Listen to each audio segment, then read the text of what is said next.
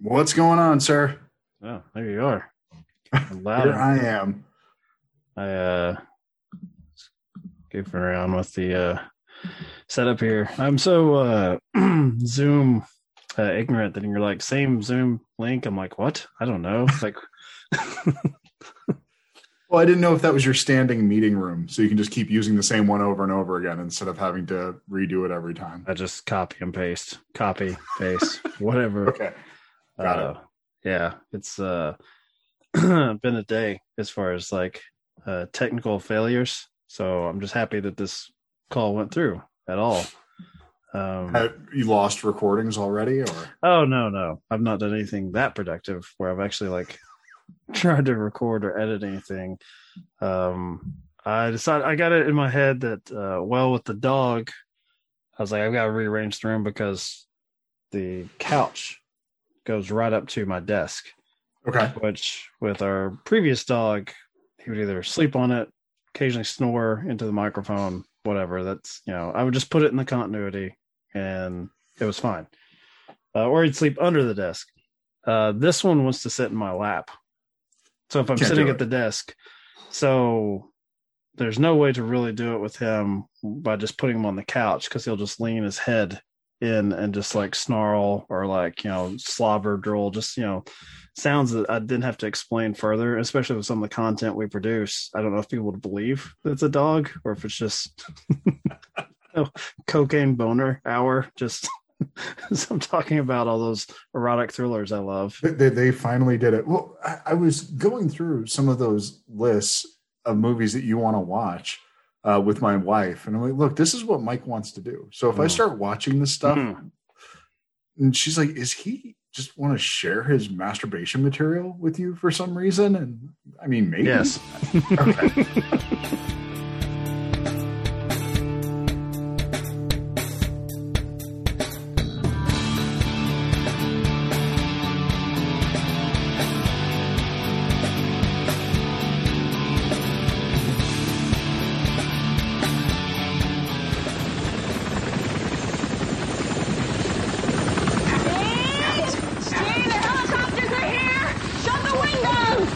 windows! Dog outside. I told you a hundred times. Don't put Susie outside. They're spraying. They're gonna, it's gonna give her cancer. It's cancer. not gonna give it cancer. Don't you get environmental Have on you me, listened Sherry. to the news lately?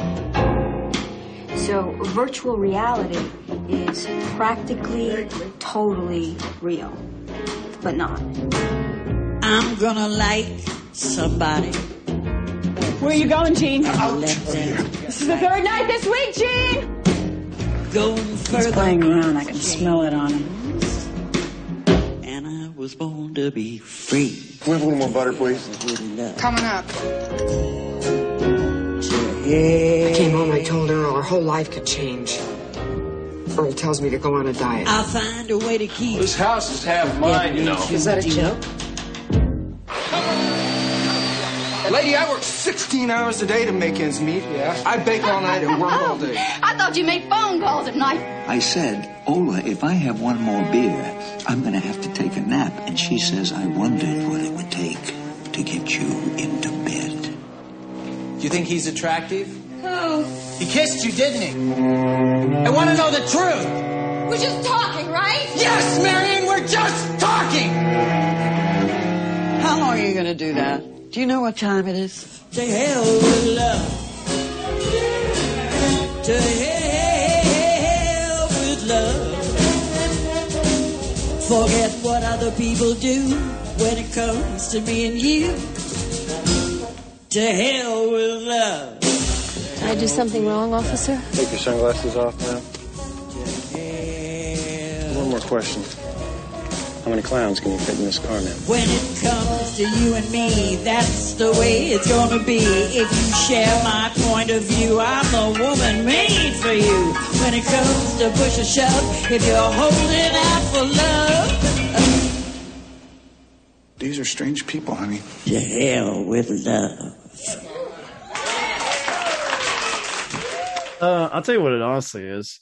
Uh, I just don't feel like they make those movies anymore. So it feels uh, like some sort of midlife crisis, but really it's just um, I don't know. Like even when uh, I hear people going nuts online or see like, you know, this crazy sex scene, and then you watch it and you're like, well, you know, before I even uh, was of age to have sex, Hollywood just filled my head with you know hopes and dreams. And if I saw it now, I would be like, eh, I guess Well, it's okay. At this point in time, does it really mean anything that you could get away with with what everybody in the world has been exposed to? At this point in time, um, could you put anything in a movie that would even seem risque? At this point, it's not like you're going to have a two girls one cup sequence in the Michael Douglas Demi Demi Moore movie. You know, I and don't spoil this for me. I've somehow managed to get God, what is that? Is that like 15 years old at this point? At least, yeah. I still don't really know what that is uh, because I just avoided it. Like anything that got passed around through, I guess at that point would have been like email, like click on this. It was very much like the ring. Like I don't know if that predated social media. I feel like I got a few buddies just blindly sending me this thing, and that was just went straight to the trash. Um, Good place for it. It's the only place it belongs. I think so. I, I feel like I think that was in the the heyday of MySpace. I feel like that was it's if I'm thinking right, but I'm not going to start googling that. MySpace. I don't know if I ever had a computer fast enough to load someone's MySpace page with all the shit that they would put on it. Like, I think it just crashed my computer. Uh, but I also see people now waxing nostalgic about MySpace, which, in the grand scheme of things, was like what a blip, right? It was like two years, maybe, and Something like Um, that, yeah. but I, I don't know if they had any sort of tracking features on MySpace. I don't know. I never had a page. Um, so we're here to talk about uh, the big HBO Max release of the last two weeks, right? I, I think so, right? That, that- that's the idea. I mean, we could go either way, really, and I- and I because I've seen both of these things. Um, seven hours of my week were spent watching Wow. those two films. So, So you actually took the journey with Zack Snyder. Now, did you double down and go with the uh, black and white version they released a week later, saying, "Hey, you want to have double they? dip?" Has that already I happened? think Is it came out. Yeah, Okay. yeah. Is that just like a grayscale version of it, or is it actually he went back and changed it specifically for that? I, I, uh, it seems like in his numerous, like whatever this publicity tour is for director's cut, which is, I mean, kind of cool. Like, I think if you had hit me up like a decade ago, I would have thought it was awesome that like you know Ridley Scott was like going back uh, to do these junkets for Kingdom of Heaven, the director's cut, but um, and all those numerous uh, sort of basically same stories he's telling. He repeatedly said that he edited the movie in this version. That that makes sense because it's like he didn't have a color corrected version for a couple years. He just had his edit, so that that I could see that that would make sense, and he just got used to watching it in that way. Yeah, uh, I mean, I assume if you know that you don't have the effects are finished, and you also have been uh, you've left the project uh, and it's left a bad taste in your mouth. Uh, maybe yes, this is this is some sort of comfort blanket of just the way that he. Uh, I just will admit that I have not double dipped in that way because I was lucky enough, lucky, uh, that my wife actually was like, "What is this? What do you like? Didn't we see this already?" And then I'm like, "Do I go into the whole story? Do I explain what release the Snyder Cut is to her, or do I say, hey, uh, do you want to watch Aquaman again? You like Aquaman?" and uh, she did. She did want to watch Aquaman, uh, and so we we actually did. I think almost in one fell swoop. I actually had someone come to my house to drop something off um, for work, and they managed to interrupt the last thirty seconds of it. So we almost did a marathon sprint. Uh, we almost replicated what the theatrical experience would have been, except someone came and my dog lost his mind, and I said, "Man, how much longer do we have this?" And then, of course, you've got the little Yeah, scale, and I'm progress like, oh, bar. it's fucking over. Like I could have just told them to hang on a second, and uh, then we'll have you know directed by Mr. Snyder. You know that progress bar could be misleading on this specific film because normally, if you look at it and you're like you have a quarter of it left, you're like, "Oh, I got 20 minutes left," and this damn thing you have two hours left. So Not a fan, Maynard. I wouldn't math- expect the math doesn't add up, but um, I liked it better than the other version. I'll, I'll say that.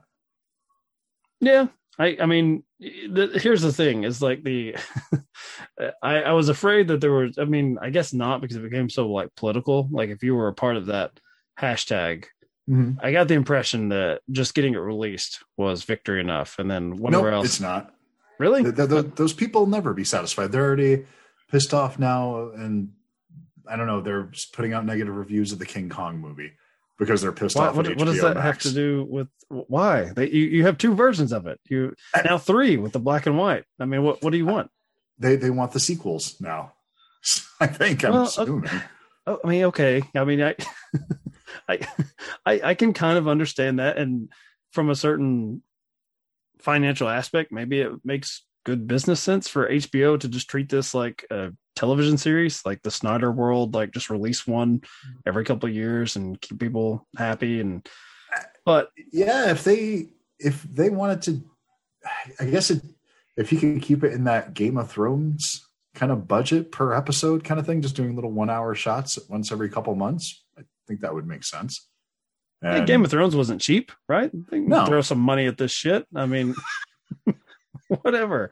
Um, well, that's unfortunate because I I would uh, think what I meant was this is a victory just getting released. Was did they care necessarily if it worked as a film, or is it just meant to work as a uh, uh, uh, a victory lap for a filmmaker, like getting to put exactly what he wants on screen? I, I guess it is, and then that's the kind of that thing that you've always heard that sometimes creativity is often hurt when you have unlimited funds and complete, you know, autonomy over a project. You kind of need to have your back in the corner a little bit and trying to figure the best way out of things sometimes because this it's just if if you would have chopped off pretty much the whole dream sequence i probably would have really enjoyed this but i think that ending just left such I'm a sure, sour uh, taste in my mouth AT&T loves to hear that because I actually agree with you. Where it's like, yeah, all the new shit that you had to spend money on, cut that out. that, that was that that was all the new the reshoots was just that Mhm. part Yeah, god damn that was a waste of money yeah. Get uh, Jared Leto in his bedroom, like get the shaky cam, get you know all the blur effect, and you know the the the world's worst Joker comes back as the the cherry on top, which um I I don't know. Like I I saw some people saying that. uh they were they were comparing it to Avengers uh, Infinity War and Endgame. Like, well, those movies are long, and I think they are damn near like five and a half, six hours if you combine them. oh yeah they're, they're the last one was three hours wasn't it So you know we're in the ballpark, but and I don't know if this is a credit to Mr. Snyder or an insult. Um, uh, you know, it's an insult, of course. If I if I hashtag this correctly as uh, Robert Altman's shortcuts, of course, I'll avoid any sort of negative feedback, and I'll just av- avoid feedback or listens at all. if I do it that incredibly difficult thing to find in the internet internet age now that is robert altman shortcuts okay i you know what uh snyder one altman zero in that regard because i did not watch shortcuts in one go.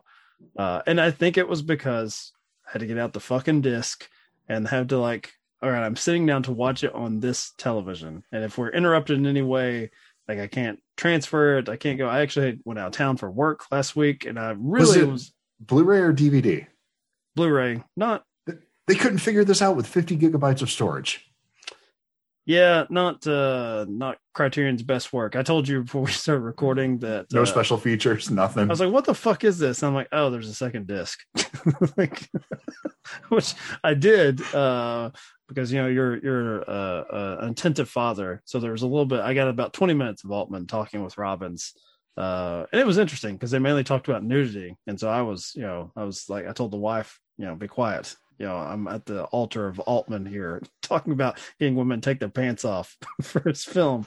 Why are they always naked? Why does naked make it art? Did you make me a drink? It's in the blender.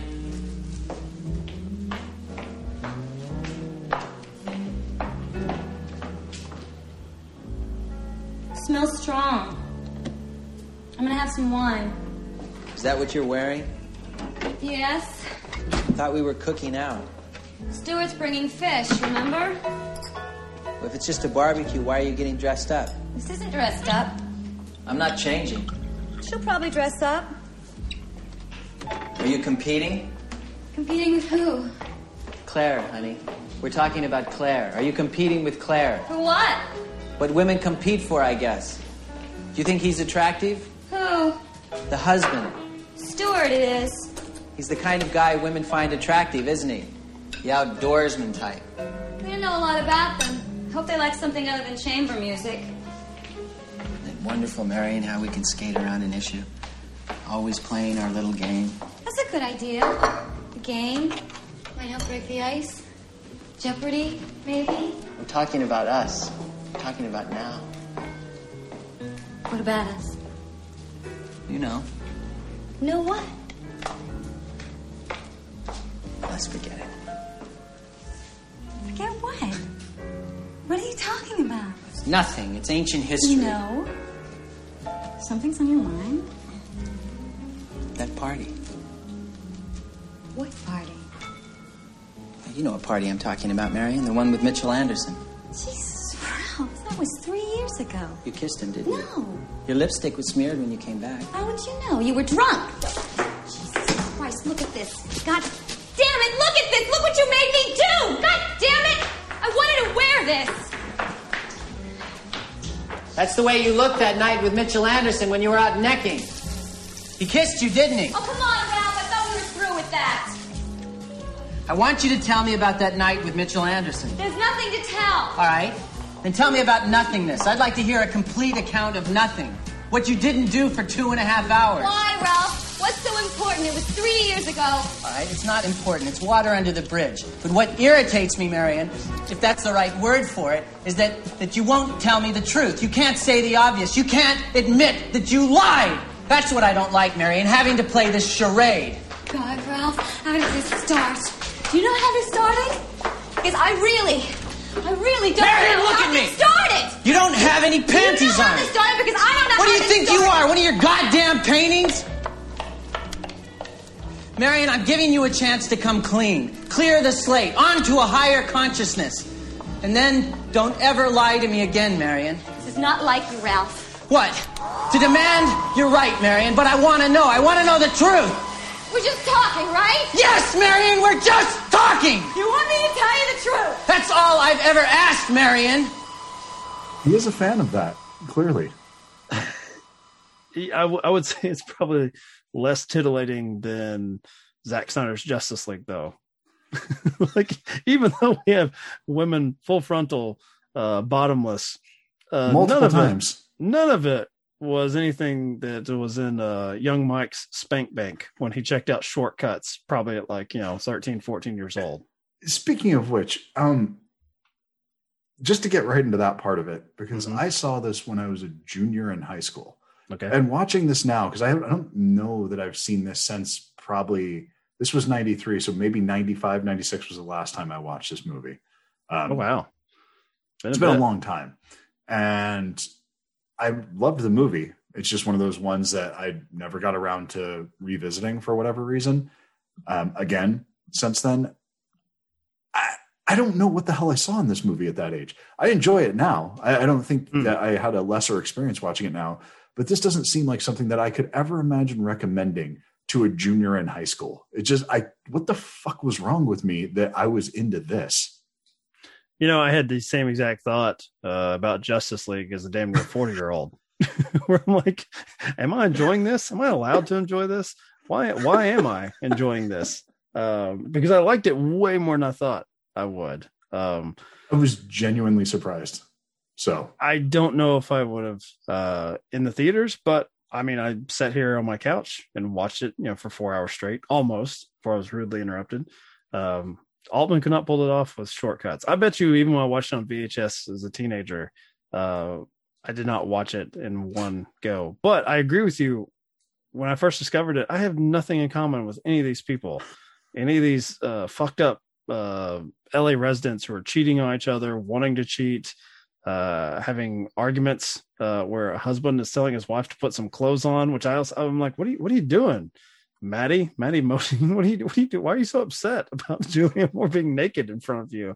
Um, I didn't get any of it. Then I don't know if I get much of it now, really, as an old man. I still feel that I'm almost looking in at an alien race. And I think you kind of are supposed to.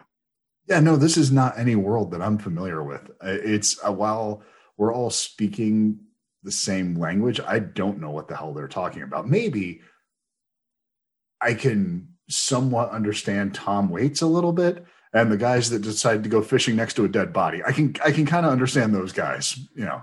But beyond I, I, that, I really felt for the the guys who were like, "Man, we came all the way up here, and now there's a stinking dead body around here. Like, do we really have to go back? I mean, it's a long drive, and it's going to ruin our fishing trip." And I, I tell you where I turn against those guys is we later find out that one of them, the uh, uh, the security guy from the player, uh, Mhm. with the great voice and the great hair, um, he's unemployed.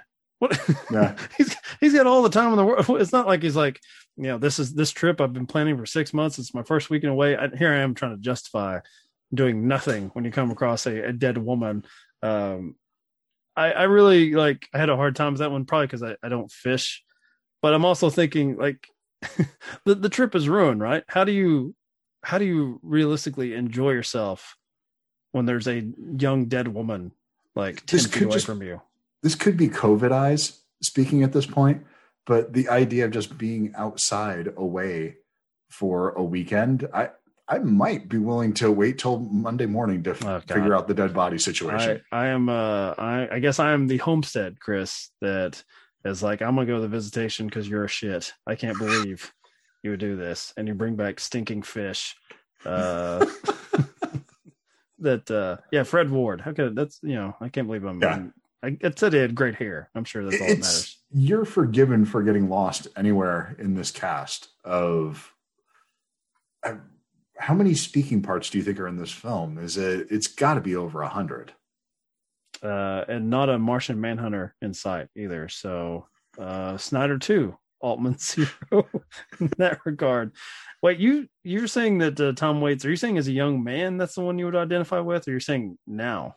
I, did, I never ident- I identified with him in that way, um, even now. But it's just the idea of seeing him play that character that way. It's the only one that I'm like, okay, I've this is a real person. Him and Lily Tomlin. That's a relationship I've seen in real life at some point. I believe them. Um, Matthew Modine's whole thing, no. Chris Penn, no. Uh, it's pretty much all the way down. Robert Downey Jr. What is it? Lili Taylor. I really like her, but the two of them together. it- I, it's I really detest Robert Downey Jr. from the or, what late '80s, early '90s, where he is like constantly playing someone who is just like. It's like he just sexually just needs to calm down. Even when he's playing scenes where there's nothing sexual going on, I feel like he's always got a rapey vibe, no matter what type of character he's playing. And that was his persona then. I'm sorry I'd have to do that. But you just got out of line. Come on, Bill. And I know I'm just a gardener. I'm getting tired of this. Goodbye. Oh, no, no, let me, let me fix it for you. Don't. I wanna Bill, this is taking wanna make- fucking hours. Yeah, well, you know. Come on. Stop it, stop it. Don't. I gotta go to the bathroom. Don't lean on me like that. I'm taking this thing out too. No, okay. Feel okay, my stomach for this. No, just keep it in for the picture. Hold on, just a second. Support your husband. Now, look like I like someone really hurt you. Like Earl beat you. Thank you. Shut up. Did he? You know he did. I know he did Come little. What else did he do? What do you think about when you think about Earl? Can we stop? Phil, I don't, I don't want to talk about that, okay? Come on, I was Bill, in the let's get shower going. sometimes and I hear the sound of the water going down the drain and I think it's somebody hurting you in the other room and it scares me. Open your come on. glass a little for this one. No, I don't. I don't do those. Come on, just Please. read. I don't want to do this anymore. I've don't been you doing this for. I've been very patient. Well, I mean, I could I could sped up the process. No. I could have just done it my my quick version. Yeah. Just crunch, crack, hook up. Please, let's. but I didn't because I loved you so. I love you too. Let's just. Why did that excite me? I started getting a little chubby when I was doing that. That's weird. Okay, this is my last request. I just want That's it. I'm getting restless. There's kind of this Okay. thing when you're watching okay. Robert Downey Jr. from this era where you're almost filtering it through. How fucked up was he in this scene? Yeah, yeah. It- It's it's almost just that history of it. It's not unlike watching Snyder again, where you can't divorce yourself from the stories around it and just kind of watch the material for what it is. I mean, he just needs to be calm. Like, uh, who who do we got here? Who can we pull out? Well, Tim Robbins. That's not a good look. Is this uh, sort of I- my God, at, the, at this point in time, I it kind of reminded me there was this period with this Bob Roberts, the player, and got to be a couple Tapeheads where he was just an asshole and everything, and he was such a great asshole for several years there, and he, I don't feel like he's come back to that well for a long time, and I miss that Tim Robbins because he What does about, this so uh, well. I had that thought uh, in Justice League with uh, Ben Affleck, because because I for some reason I got it. Well, Easter's coming up. I'm like I'm gonna watch Mallrats again, uh, and then it uh, I saw some YouTube clip because I I just enjoyed that so much. I'm like that was Affleck's jam, right? Early '90s. He's the the bully, the douchebag, dazed and confused with the paddle. Uh, School ties, school ties. Is Uh, he's a bigot there. yeah. Um, and and Mallrats, you know, he. I tell you what, I don't know how the joke plays now, where he is videotaped having sex with an underage girl, and as he's being arrested, he tells the cops like. 16 she told me she was 36 just it's it is given like the space for the audience to laugh Yeah. and I and I did as I was alone in my hotel room. I, I was like, "You tell him, Benny Boo, tell him." that's in certain films from that time period they are just they're absolute relics because that you couldn't do that now um and not have it play that way i guess so it, would need to I, I guess he does get arrested in the end so it works He gets out. arrested, so maybe but- you could You couldn't have the other characters casually mentioning that this teenage girl is known for documenting documenting her sexual exploits with right men of various ages because they just take it at like. Yeah, "Eh, that's that's kind of gross, but yeah, that's what she's doing. So, who else have you been fucking lately? And it's like, oh, you fucked Ben Affleck. We can use that against him later in the third act. Um, I did, I, I did like that in shortcuts because I, I started this the special features dive with the the nudity talk, but I did like that for all of the sex talk in this that these people don't lead very sexual lives at all. Like they're no matter what sort of state they're in, they're married, they're single, uh, they're having an affair. It's always these in between moments of them like wishing they could be fornicating, but like really never like getting there. Uh, the the one moment that sticks out is um, I guess Tim Robbins is the asshole cop and his wife Madeline Stowe who he's been cheating on, and she knows he's cheating. But the only way they can connect on that level is when she lets him know that she posed nude, and another man saw her naked, and that that's the ticket. That's that's the way to do it. I don't think there's anything else in this film that is what, and even that, I don't know if I would say that's a healthy uh, No. sexual relationship. Uh, but Probably everything not. else is being talked around this this thing that we could do, want to do, but we're not doing. So yet again, what was teenage Mike doing watching three hours of shorts cut? And I don't remember disliking it. It's not like one of those things where I thought, "Oh, this is bad." Like uh, Eyes Wide Shut, I hated that as a 16 year old. That was boring. Thought Right. Nicole Kidman was terrible. Now it's one of my favorite movies. Shortcuts, though, I I don't I remember enjoying it, and I don't know The- I don't know why. the only thing that changed um, was my absolute rever- not reversal, but it was pretty close to a, a 180 on Andie MacDowell and my reading of that character just as a dad. And I had completely forgotten about that whole sequence. And she just puts him down, and after a head injury, just go ahead and take a nap for a little while. well, we did know that at that time, that that was a bad idea. We're not that we haven't come that far in medicine or it wasn't that primitive you know 30 years ago we, we were aware that if you had a brain injury you probably shouldn't take a nap It seems it does seem out of character for her. Like she is sort of defined um, as a mom. as a mom um and you know not someone who's been shown to be reckless. Like you do have uh, there's a reckless uh lounge singer mom who you can tell like okay that's daryl hannah's mom right? that's gonna that's gonna end badly. Like that's yeah i mean they're, they're, they're keying you in like yeah that's there's something bad's gonna happen to her or the daughter but it's dysfunctional.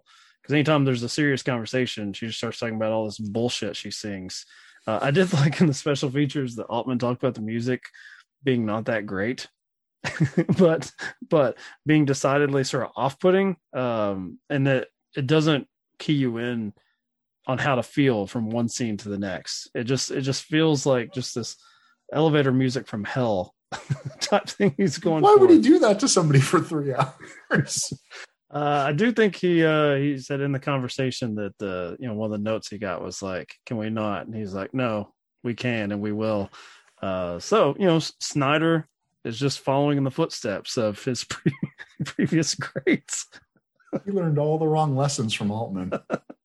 You don't like the uh, Wonder Woman like guitar solo every time she shows up? I didn't initially, but I have to admit I've come around to it, and now I almost like want it in all movies where there's a reoccurring character who like you know comes in to like destroy. Like I was rewatching Mrs. Doubtfire last week. Um, I'm just fully in that early '90s. Like you, you're saying that I'm, uh, you know, sexed up, but I can go the other way too. I can go with you know the family comedies. You're, but you're the you're the RDJ of uh, film viewers right now. You're straight up 88 Robert Downey Jr. good old days. You know, before Like, I mean, you haven't Sold out. quite gotten back to um, less than zero territory, but I think by the end of this year, if you're not Mm. vaccinated soon, we could get there. I I get my second dose on Wednesday, so it's back to the, yeah. Uh, there will be no no more Robert Downey Jr. for me. Those those times are over. Uh, but I did have the thought as I was watching Mrs. Doubtfire that every time she's plotting against Pierce Brosnan, I would have loved the Wonder Woman intro music. Just, just- Yeah. every time Robin Williams is putting to, something together, I'm like, I'm going to fuck him over this way. You should do a four by three grayscale cut. Just put it it's weird drum. and this is not on purpose that you know i'm watching mrs doubtfire I, I download it because it's available unlike Short Cuts which as far as i can tell there's not a digital way to rent or buy this Nope, or stream nothing. Okay um mrs doubtfire was roped into the uh release the snyder cut thing did you see this online No. Uh, someone There's, there's actually there's a reason for this segue. This is unusual. there wasn't for me. There was no reason for me to actually be watching Mrs. Doubtfire, but I did stumble into, you know, a, a thematic point, I guess, on our episode, and that I think maybe it was Chris Columbus, you know, an auteur, not quite on the level of Altman or Snyder, but you know, maybe He's he's close. yeah. Uh, he said something to the effect that Robin Williams, because he riffed so much, that he could probably put together like an R-rated or NC-17 version of Mrs. Doubtfire if one was so inclined. Uh, not commercially viable in the slightest. Sure. Does that stop the release of Snyder Cut fans? No. Then they're like, "Oh, is there? Give us the NC-17 Mrs. Doubtfire." then it's like, okay, that's where I think they're being unreasonable. If you're asking for the Justice League sequels, at least you can come at it from fan of like, I enjoyed this so much, I would like to see the next bit in this, the next chapter in the story. I don't think it gives you free reign to then demand the NC-17 Mrs. Doubtfire for Chris Columbus. I don't know, and God help him, maybe he's been cutting it together for the last three decades. I doubt it. I think it was just something funny he said about Robin Williams, as far as like, yeah, he could he could go true blue if you need him to, but uh, we didn't. I would love that if he had this vi- vision of this, and once the world opens back up, he starts road showing it, just taking it around city to city. Just this NC 17 has to play at independent theaters that will allow that stuff to go there. I'd buy a ticket. I'd watch that one. Do you think, uh, you know, a little tangent here? Do you think the roadshow uh, aspect is something that will come back in the new theatrical landscape? Like, are they gonna have to do like weird stuff like that, um, you know, to get people? Because I assume it's gonna become more the freaks like me and you that they're gonna have to cater to, which means we're no better than these Snyder Cut people. Give us all that Yeah. shit. Yeah, no, no, uh, you're right. Uh, Um, I, I don't think so. I honestly think that it's going to go back to pretty close to normal-ish. Um, So you don't fact, think this is the '70s all over? You don't think this is a chance for? I I, th- I kind of thought that for a little bit, but then um, that King Kong movie's already made like 150 million dollars over this weekend. So if anything, we're just going to go fur. They're going to drill down further into the tentpole stuff. I think. Um, Do you like that? do you like that for once we like you know it's other countries that are getting the big blockbusters and we're gonna watch it on tv like we're, we're, I don't. we're I- honestly, I don't care.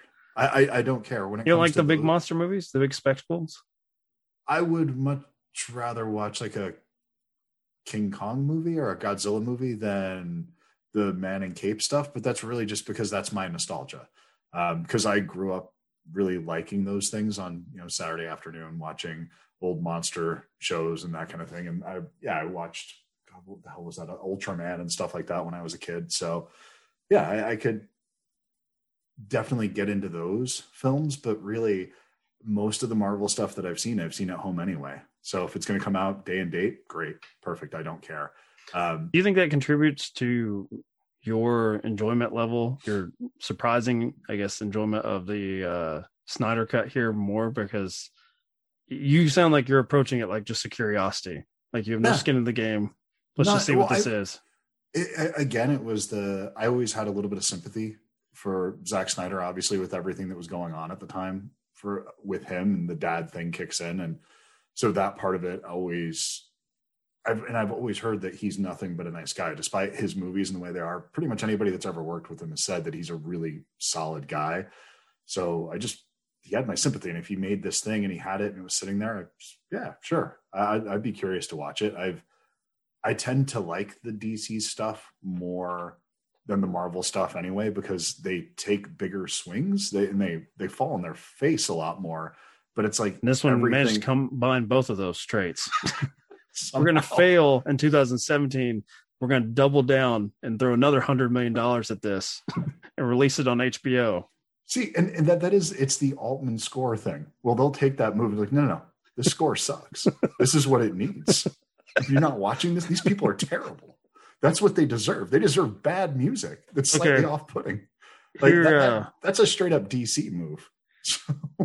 Here are the uh, two characters on that note I'm most identified with in Short Cuts. Can you guess? I- I'll let you guess first. There are two that really were striking to me. Peter Gallagher.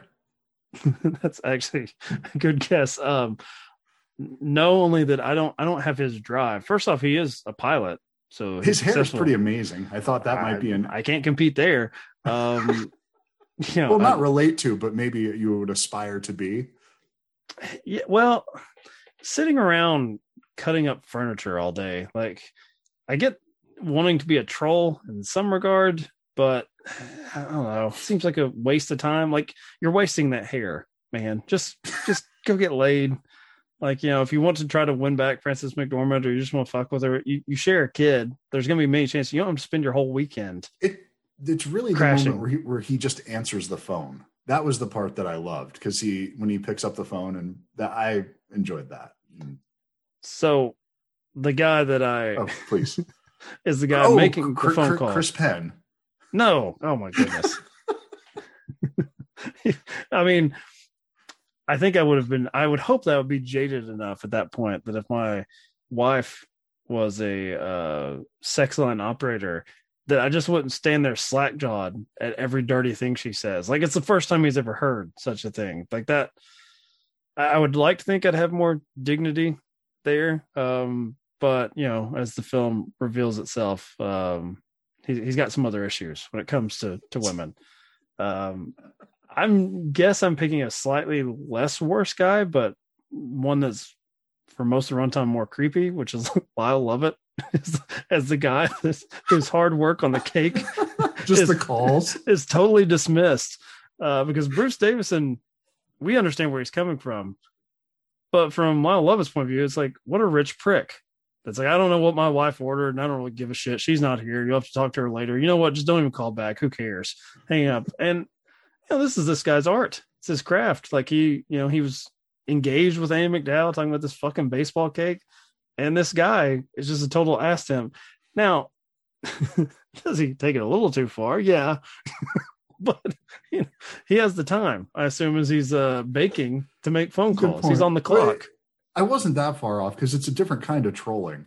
I mean, the, the him and Peter Gallagher, they could definitely they could swap stories. I think that they're cut of similar cloth. You think there's a deleted scene? I didn't get to the deleted scenes on the disc where like they're drinking beers together. Be like, listen to this shit. Listen to what I had to put up with today. they're gonna make me make another phone call. How, there's no way there were deleted scenes in this thing. I I mean, there's a section of it, but I don't know how. I doubt that it's Snyder cut ish. I I wouldn't think that there's a whole like you know Magnolia had um God what was the the the criminal's name that they're after or the the, the kid that that entire chapter where the the, the rapping kid is talking to Oh, John C. right. Reilly. Yeah, yeah. Uh, is it the worm? I, I can't The remember. worm. It is the worm. Yeah. Um, apparently that that was the one subplot, the one thread that was dropped was you actually you know got to see him and his father um, kind of on the run. Uh, I don't know if that makes PTA uh, racist, but the one, one central adult black male figure he gets cut. Uh, well, it's everything that PTA has done for the uh, African American community since that really shows that he's not a racist. movies. Mm, he did marry Maya Rudolph. Had a I'd fuck ton of kids that. with I her. was just going in movies. How about that?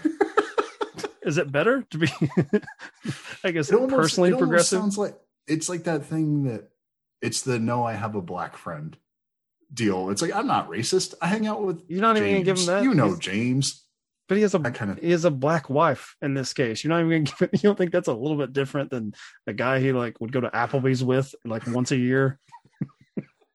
I love the idea of PTA going to Applebee's with his one black friend. Uh, our other character, um, uh, Jack Lemmon. That's the one that I I probably that like his performance the most. Is it the monologue? it's just I, I like that there's no like the ending we get with him is the consistency of him being the the dad that leaves Yeah. but there's no there's nothing dramatic about his son dealing with it because his son has lost his child so why the fuck would he care Right. you know what i mean like it that would be the most movie-esque thing if they would have like a heart to heart at that point. point and i like that jack lemmon like he has an emotional response to tragedy but he doesn't have the stones like most of his background the stones to face up to it so he just walks off and it's just Yeah. like I, i'm just not going to be there for my son now because i can't handle Still this resent my not being in the hospital with you, don't you? No, I don't. I don't even remember. Yeah, you do. You know, it, uh, it wasn't my decision. Things had gotten so out of hand between your mother and me by then that I got to hell, I didn't want to be in your room and make it worse. I don't even remember the hospital. I, mean, I remember uh, the car flipping over and getting washed away. That's about it. I did something that day that I've never done in my life. I didn't tell your mother the truth. Called in sick, and then I left like I was going to work, and I didn't tell your mother I was going over to Ola's house to hook up a new fridge and an ice maker, and she'd have had a fit. I mean, even if she knew that I was getting paid for my time, she would have had a fit. It was okay for her to help Ola. Oh, not for me. See, she was of possessive that way. Yeah, well, sisters are funny, you know. Hell, in this case, I was happy to oblige. I needed the extra money. And it was Ola's idea not to involve your mother. It was Ola's idea for me to lie.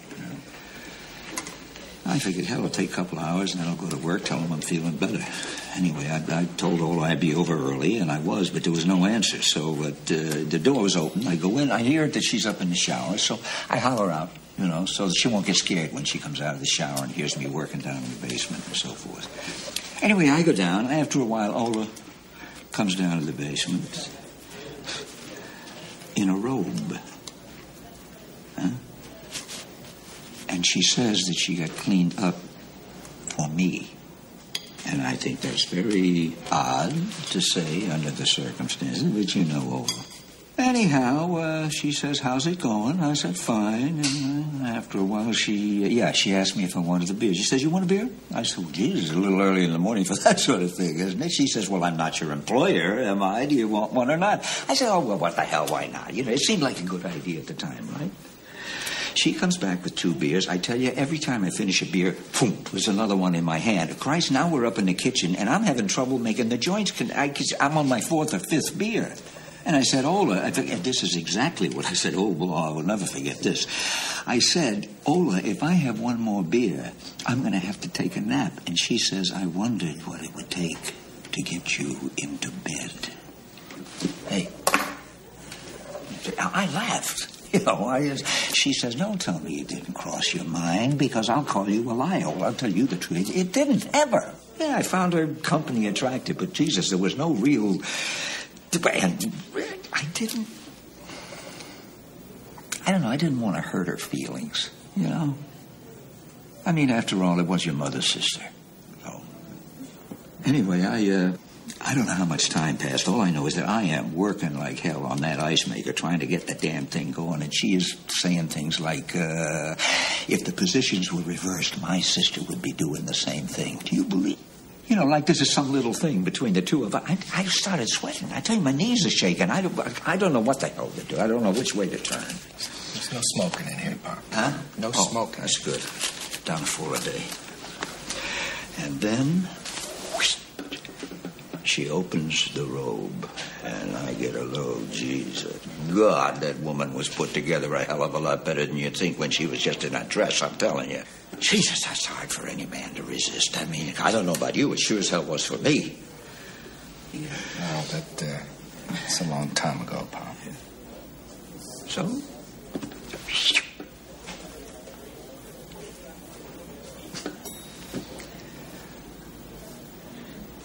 Neither of us heard your mother come in.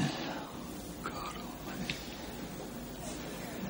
She was in such a state, you know, she she she, didn't really look at Ola. She just she, she looked at me and she said, Howard's in the hospital. And then on, on the way to the hospital, she said, well, she cried a little bit, but but she she only said, why didn't you tell me that you weren't going to work? They told me you were sick. Oh, Christ, I was so ashamed. I just.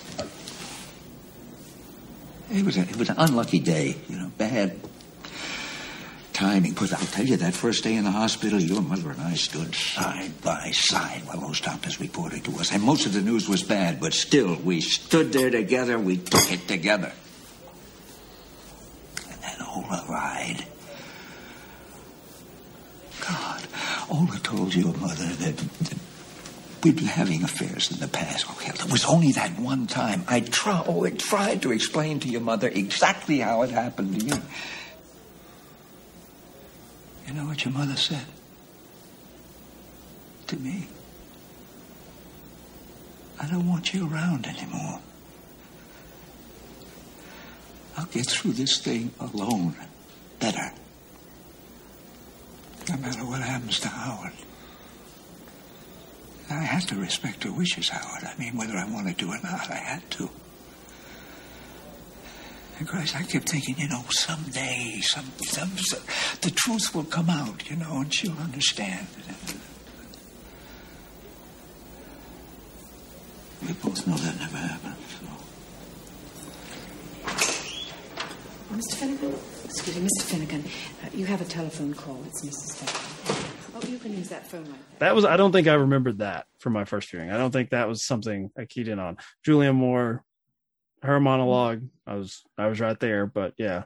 Um yeah, Jack Lemmon just just something I kind of wondered what you were thinking as you watched that. Like not only was the Madeleine Stowe thing, but as a father, just that yeah, it's it, again, it's that whole it, it rings very true. It's very honest to the characters, but I, I couldn't imagine being in that that world. You know, I don't have the best relationship with my dad. You know, there were points where we went years without talking, and I couldn't imagine going more than a day without talking to my kids. I know that'll happen eventually once they, you know, move on, move out, and the but to not be a part of their life and not know what's going on, yeah, that's the alien thing to me.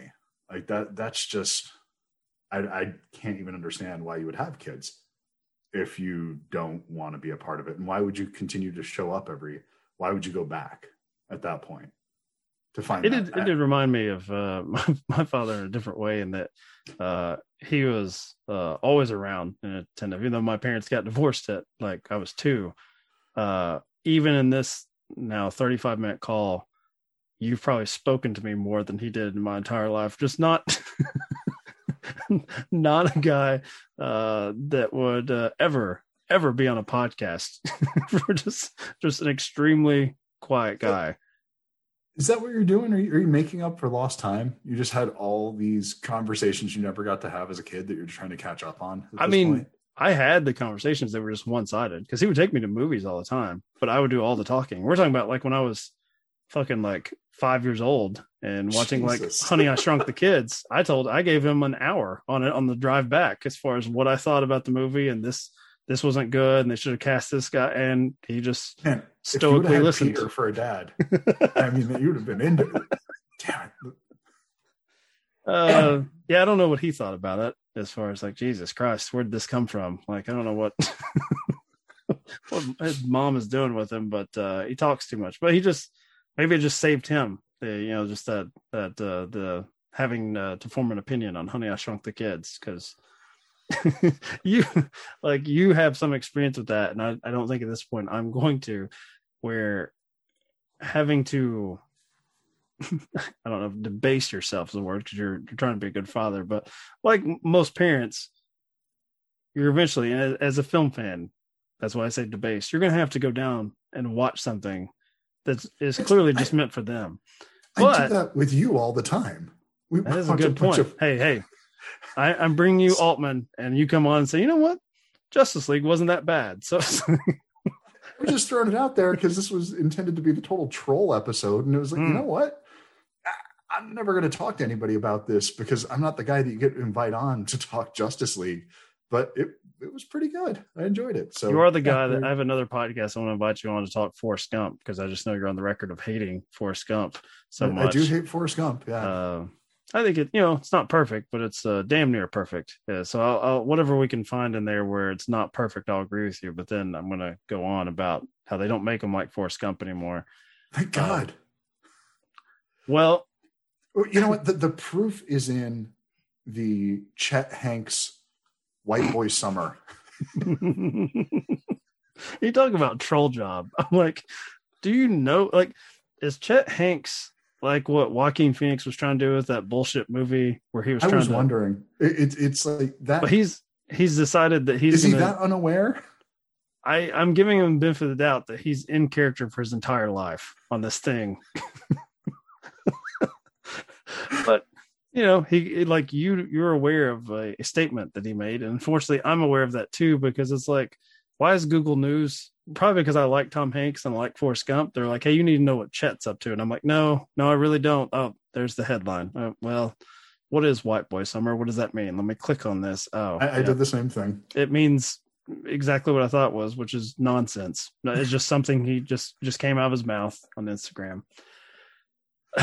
the I did want to ask you though, with kids, are they making things just purely for kids now, or is it the Pixar comic book movie effect where they cross over and they're meant for adults too? Like, See, I kind of hate Pixar if for that reason. Um, because Soul, I, I'm trying to think as a kid, I don't think that would have been something I would have would have watched No. over and over again. uh, uh, and it, it's I can't imagine a kid that would really get into soul. Um, I mean, kid, kids are crazy about jazz, but beyond that, I just don't see where they would connect with the film. And then you know something like Up, where it has that thing where it's like, oh yeah, you're, you're going to die one day, and there's a good chance that somebody's going to die before you that you're going to love. Have a nice ride back to the you know mall. Enjoy your Happy Meal. It's I- Look I'm at that dog. Isn't that dog silly? Forget about Like, death. I, I'm totally comfortable having conversations about death with my kids, and I and I welcome them. I embrace those conversations, but I don't need Pixar to do the heavy lifting for me. Um, just entertain the kids. I'll take a, I don't know. I would much rather watch robots or um, Despicable Me, something that they have no interest in me, and they're just catering to the kids. I remember I'm the uh, with that. absolute fucking hatred that uh, Minions was getting, which on uh, the War Machine versus Warhorse feed, you and I did Miller's Crossing for for Minions, so we're we're no better as as far as. But I also don't expect that the intended audience for Minions is stumbling onto a podcast about them either. I don't. I don't think they're looking it up. No. but I did remember, and you know, that's when we're doing the releases. I was more aware of what other movie podcasters were doing, and they're reviewing every big new release. The absolute hatred that Minions got, and I'm like, wait, you you do realize that It's we're not not even we're not even supposed to be reviewing this. Now we are, but Chris and I are talking Miller's Crossing and just breezing right past Minions. Much Well, like strangely, like- we're breezing right past Short Cuts, and I did not anticipate that.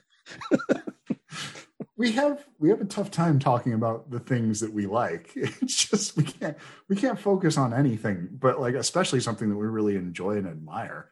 It's what are we going to add to it? Robert Altman knows what he's doing. Great. Um, Less Robert Downey Jr. That's my one note. That's the worm plot line for me. Him and Lili Taylor, yeah, like they're house sitting for this couple that leaves, And they were I, looking after the goldfish or the. I really wanted that couple to come back and beat the shit out of him because he they ask him, "Hey, don't smoke," and he smokes every time he's in the apartment. Yeah. Couldn't stand that. Hated that. Yeah. Um, that's that's about it. Um, I don't know. Maybe the uh, the jazz singer's daughter, but like that one seemed a little bit aimless. I also wondered, is it a nice way to get a tall blonde naked like in the scene? But she's also the only one that has any sort of connection to this kid that gets hit by a car. So it ends up coming around to something where I'm like, okay, I like to see like someone is aware of bigger things going on in this storyline. Um, how do you feel about? Let's jump right to the the ending. Uh, I guess we could talk about both. Talk about the boulder. How do you feel about that? The film makes a point that Chris Penn gets away with bludgeoning a woman. Uh, apparently, this is a, a Cusack, a family member. This is a little like Joan and John's like little sister. Like I didn't know that. I, did- I it- was yeah just reading trivia. Yes, Susie Huh. Cusack, who I don't know if she was anything else, but um, she's a party guest in High Fidelity. I wonder how she got that gig. Um, um, the voice is pretty distinctive though, because I was like, it was one of those things where I'm like, I don't recognize this, but I guess I should. Is that Joan? who? No, it sounds a lot like Yeah, they have yeah, a yeah. similar. Yeah.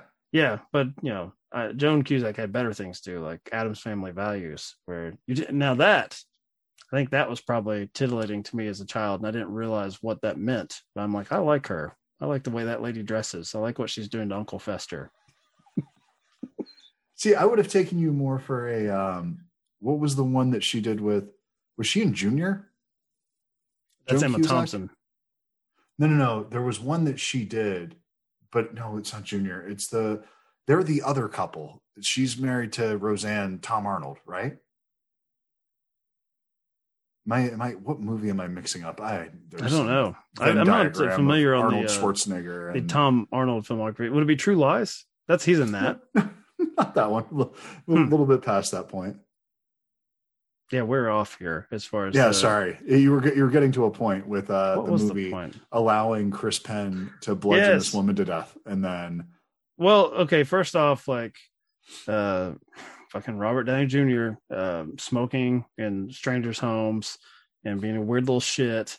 Uh and deciding that Chris Penn looks like an obvious wingman to these younger women that they're going to like stalk as they're out with their wives and kids and they're going to take four cans of beer so one each and then they're just going to fuck these women um there's a plan. well, i the only thing I'll give Iron Man is that he knows to get away from Chris Penn as quickly as possible to like take you know whichever one he's making the moves on and then just flee because you know Chris Penn's face is not helping, but also contributing to what an asshole he is because he has to know his buddy.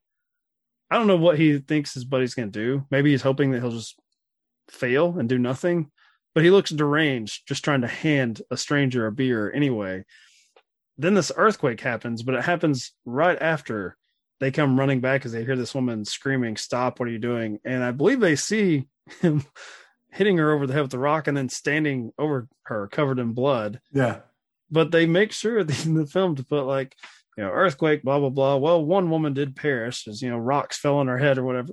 And I was like, man, Altman, the cruelty here on display. Like, I mean, did this other girl just go along with it? Did she just think like, oh, that was just a, it's like a, a too close of a foul call. Like it was like a, that sort of football play where it's like we can't really tell if it was pass interference or not. We can't tell if he was bludgeoning yet or the earthquake did it. So we're just gonna give him a pass.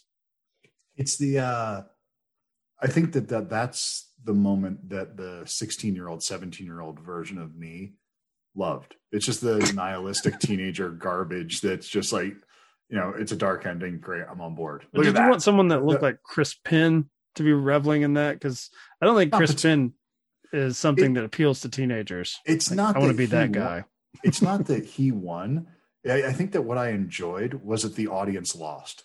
It was that after all of this, that the director just slapped us around a little bit in that last couple frames, and I, I appreciated that, and I still think it's a, a very ballsy way to end a film, but now it just it feels a lot more earned than I think it did as when as a you know teenager now that i carry so much more disdain for this cast that it feels in lockstep with everything else i've learned about these people so yeah i- i, feel like this is a very natural ending to this particular film I have a natural ending for this podcast.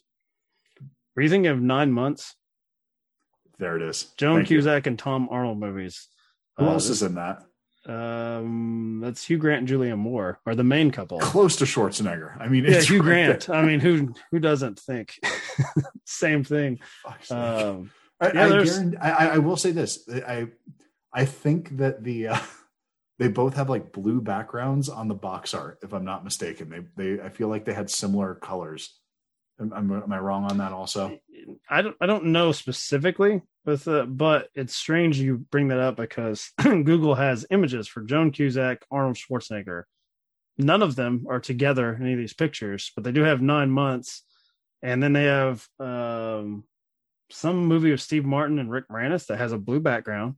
that's And- uh oh, Dirty Rotten Scout. No, not Dirty Rotten Scoundrels. What would the one? So My was- Blue Heaven, which I My Blue Heaven. Oh, that's right. Yeah, yeah. Joan Cusack's in that also. Yeah. nine months, which has a blue logo. Um, and then the truth about cats and dogs, which also has a blue background. And the, it's a weird somewhere in the Google algor- algorithm, your brain is connected because they're like, here are movies that star none of the search terms that you wanted, but they all have blue posters. This is the problem with the internet. It's being written for my idiocy. That that's that's an issue. Celebritizer.com is what gave me the answer. Joan Cusack and Tom Arnold have starred in one movie together in 1995, nine months. Why? Why is there a website that even has a page saying, "Hey, if you're curious, there's only one, and it's nine months." and it's for a podcast on Short Cuts and Justice League, obviously. You're welcome.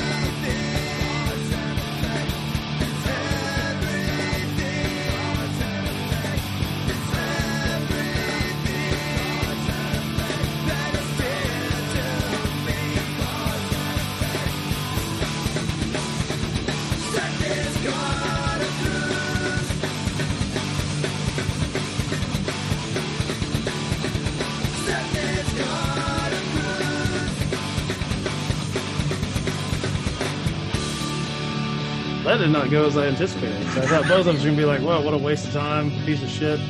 I, I couldn't get my anger up for Justice League. I just thought, well, this is kind of nice that he got to do it, and That's it. Yeah, It's kind of like you just want to like give him like a little pat on the back, Adam Mm-hmm. boy. Get get at him. Ha- I hope it goes better next time. That's it. Feel bad for Ray Fisher. He definitely got the short end on that uh, man, release. his his subplot was a lot better. Like he was a cool character in this. yeah, Like, there was something there. yeah, And how do you get rid of? if history's taught us anything, clearly Zack Snyder understood that Cyborg's dad knows about robots that are going to destroy the world. hmm It felt like very similar casting, and well done. Like, it, it- what an unusual. I just watched typecast as. Terminator 2 again, and that's the thing that stuck with me at this age was like I put myself in the shoes of Joe Morton, which when I was a teenager, I was just like, yeah, shoot him up, Linda Hamilton, just blow them all away. Uh, we gotta stop the robots, and I really identified with some fucking rando just plugs you and is like just shooting the shit of your house up, and you're just concerned about your kid and your wife. You have no idea, and when she comes in, you don't even have time to be scared. You're like i i don't know what i did. I apologize. Like I'm, you know i'm taking you at your word but you know please don't shoot anyone else. Like just just stop and i don't know if cameron uh, there's a line in the uh i think it's hamilton's i think she's doing the voiceover saying like you know the terminator explains to him does the whole fucking cut off his skin. Yeah. and he's like he took it pretty well that you know he's responsible for the end of humanity. And i'm like yeah i'd say he did. Because it only takes him like three minutes and he's like all right I'll, I'll i'll i'll own up to this. Like i haven't done it yet but i mean tom cruise in minority report fucking refused to believe and he actually knew the system he knew it like inside out like yeah this is what we do here and he still was like i would never It's do like, such oh, a thing me? Clearly, That's a different. broken. a fucking movie star would never accept responsibility. But Joe Morton, all right, yeah, I guess I did. Same in Justice League. He's like, yeah, this is the, the stakes here. I have to like blow myself up into like little bitty particles just so I can put use myself as a GPS for the fucking mother box. and I don't know who's I don't know if Batman says or what, but it's just one of those things that I guess you can write in a comic book and then put on screen, and we're just like, yeah, I guess that makes sense. Sure. he warmed it up. He put himself in the mother box in the toaster, and now he's dead. But now we know where it is. Yeah, yeah, that, that, that, that'll that'll work. I, I Um, will say I don't remember any of this in the I guess the Whedon cut. I don't I don't even remember what they used to really connect the like the redlining of of it in his version. they were if i'm and i haven't watched it since the initial release but it was they went back to get superman because they were bad leaders batman and wonder woman were scared to lead and so they needed superman to lead them to victory but th- this makes a lot more sense than any like anything that was in the Whedon cut of it. The whole thing with the boxes, the way they explained that, never made sense in the original one. I mean, Now, the not that this is minute- logical, but it makes sense to Yeah. this world. It- Well, no, I mean, it, at the very least, it uh, you know, it props up Superman as like the ultimate badass. Like, oh, once he's dead, the aliens will invade. Um, now And the they- five minute scream to open the film of his like death rattle, maybe excessive a little bit, but sure. I kind of thought that's the thing I was uh, going to be getting for four hours was that level. And fortunately, it becomes a lot of other things throughout. And there, there's so many things here they cut out that it just I don't know how it got cut out. Um, But you can't release this as a theatrical film either. Like, there's no way this was. If and it, it, really you could have it was two movies if you cut out it was two hour and a half long movies hour and 45 minute long movies if you ended with steppenwolf when they get that like right when they're the let's see so the first time when they go to fight steppenwolf and they they're not able to do it you could have ended there on that big action sequence it's a downer but then it, the superman shows up like they're getting him back right there and then that's your next movie. You could have cut this almost in half, and it would have worked perfectly. you, you would have allowed uh, Henry Cavill to be in the uh, publicity tour then, as opposed to hiding the fact that he's like in the Yeah. fucking movie. Um, that that's I guess the thing I admired about it, but I still don't know because obviously like some like Marvel, it's it's like they've got it down to science. Here's where the jokes go. Here are the story beats, and just And repeat. It's so boring Yeah. because of that. It, it's so homogenized that it's it's it's the it's McDonald's. It's Don't you think this felt weird? It feels weird that we have, and I mean, there's a lot of fucking slow mo in this. I mean, it's uh, excessive, but like, honestly, if you would have taken out the slow mo, there's your half hour. but like, he obviously cares so much about each individual character that it is one of those things where it's like you probably do care too much. Um, Yeah. And it, it's weird because you, you that Short Cuts is like so nihilistic. Like, I think that's like the idea that, or that's the brand Snyder Civil War. Like, DC stuff was so dark. And it is darker kind of in tone, but there's like a genuine affection for the characters here. It's like everyone gets their like their full introduction. Everyone gets to like he this this superhero is important. He's not Yeah. just Ant Man. Every one of them is important in this film. I didn't hear nearly the pushback for Baz Luhrmann's Great Expectations, or for Wait, Great Gatsby? Great Gatsby. I'm sorry, Great Expectations was the uh, not Baz Luhrmann. Um, Wasn't that that was the Spanish director that did that. that went on to win Oscars, but not then, obviously. Right? Was that Alfonso Cuarón? Is that his name? What is his name? Is that is was he that early? Was he around at that point? I felt like he did. Didn't he do one of those children's movies like this Secret Garden or Little Princess? That was. I like think you're right, yeah. hit. Um, it's funny. anyway. we watched Great Expectations for another podcast. Uh, the '98. Yeah, it is him. Um, Wow. Goddamn. because there's a book. Um, the guy that I'm sure is very successful again now because I think he produces Yellowstone. Um, oh, the Taylor Sheridan or no, the- no. Um, he like it's he's a producer, Art Linson.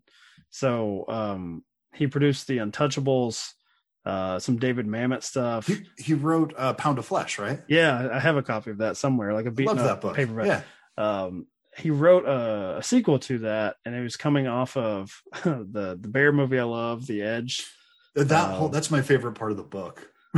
Alec Baldwin, like he doesn't want to shave because he's afraid he's too fat to be on screen. Fight Club, like he had a string of like these are big budget movie star movies that all failed, and so he Yeah. was basically like, "This is the end of my career." But now he's him and his son like produce Yellowstone, so it's like they're just they're they're back on top. Goddamn. So, I didn't know uh, that was him. That's great. but there's a and the the sequel to Pound of Flesh. I can't remember the name of it. Um, next time we record, I'll make sure to have it out so I can. Um, there's a chapter on Great Expectations. That's a, yet one of his late '90s like misfires. Um, yeah.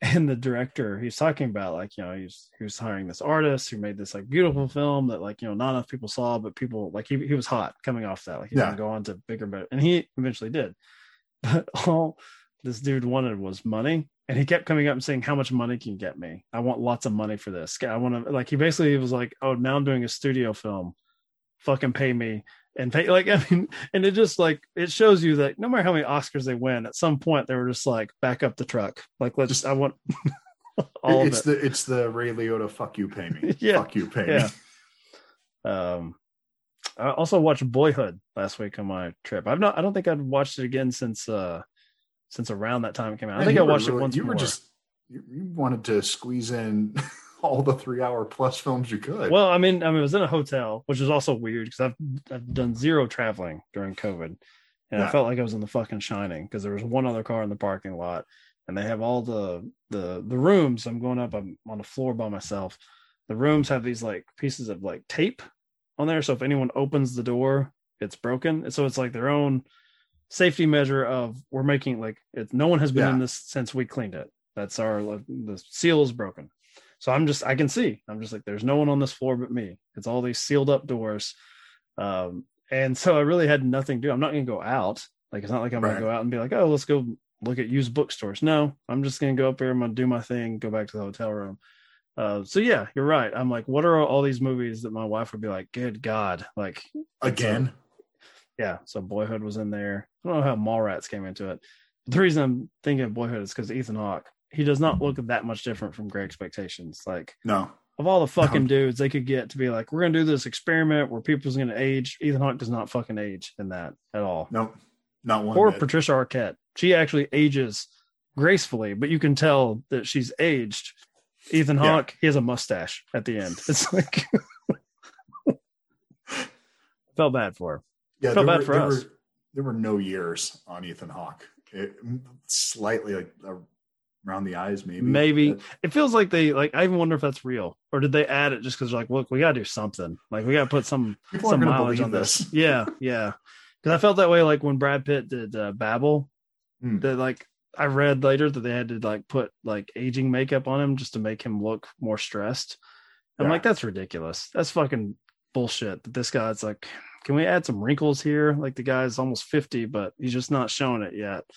He's almost sixty. He's like Now, 50 yeah. fifty six, right? Something Yeah, like and he's taking his shirt off for Tarantino movies, like just gratuitous. Look how awesome he is, and I can't blame him. I, I don't. I I wouldn't be wearing a shirt right now if I looked like that. So it bothers me though because it's like I, I watched someone like uh like Momoa and Aquaman, and you could tell like that's like he's done that specifically for probably not only that movie but for that day of shooting to look that good, and then he's gonna like because that's a but Brad Pitt, it doesn't look that over the top. It just looks like he's in really fucking good shape. Like he doesn't look like a superhero. And I think that bothers me more than knowing, like, well, yeah, they train up, and you know, then they they, that's they just who he is. you know, Momoa didn't drink any water that day and all this, and he's dehydrated, all, all that shit. But no, Brad Pitt's just He actually drank that beer on the roof yes, hanging out, and he's Yeah. eating fucking like beans out of a can, and that's it. I did read a tweet that saying that's the most unbelievable thing about Once Upon a Time in Hollywood. Not that they killed the Manson family, but they're like that that man would have that diet and would still look like that in the late '60s. I think I'll just leave that in. Just It's a it's a you gotta it's a long road to get to go down to get to the bean line, but it, it's Mhm. a good one. I'll just I'll just leave it all because we actually did a little bit more Zack Snyder stuff when when when the podcast is over. We're like, okay, so here's our actual like thoughts on this film that we're gonna put on the episode title. But before that, we're gonna finish with Joan Cusack and Tom Arnold. That that mystery needs to be solved.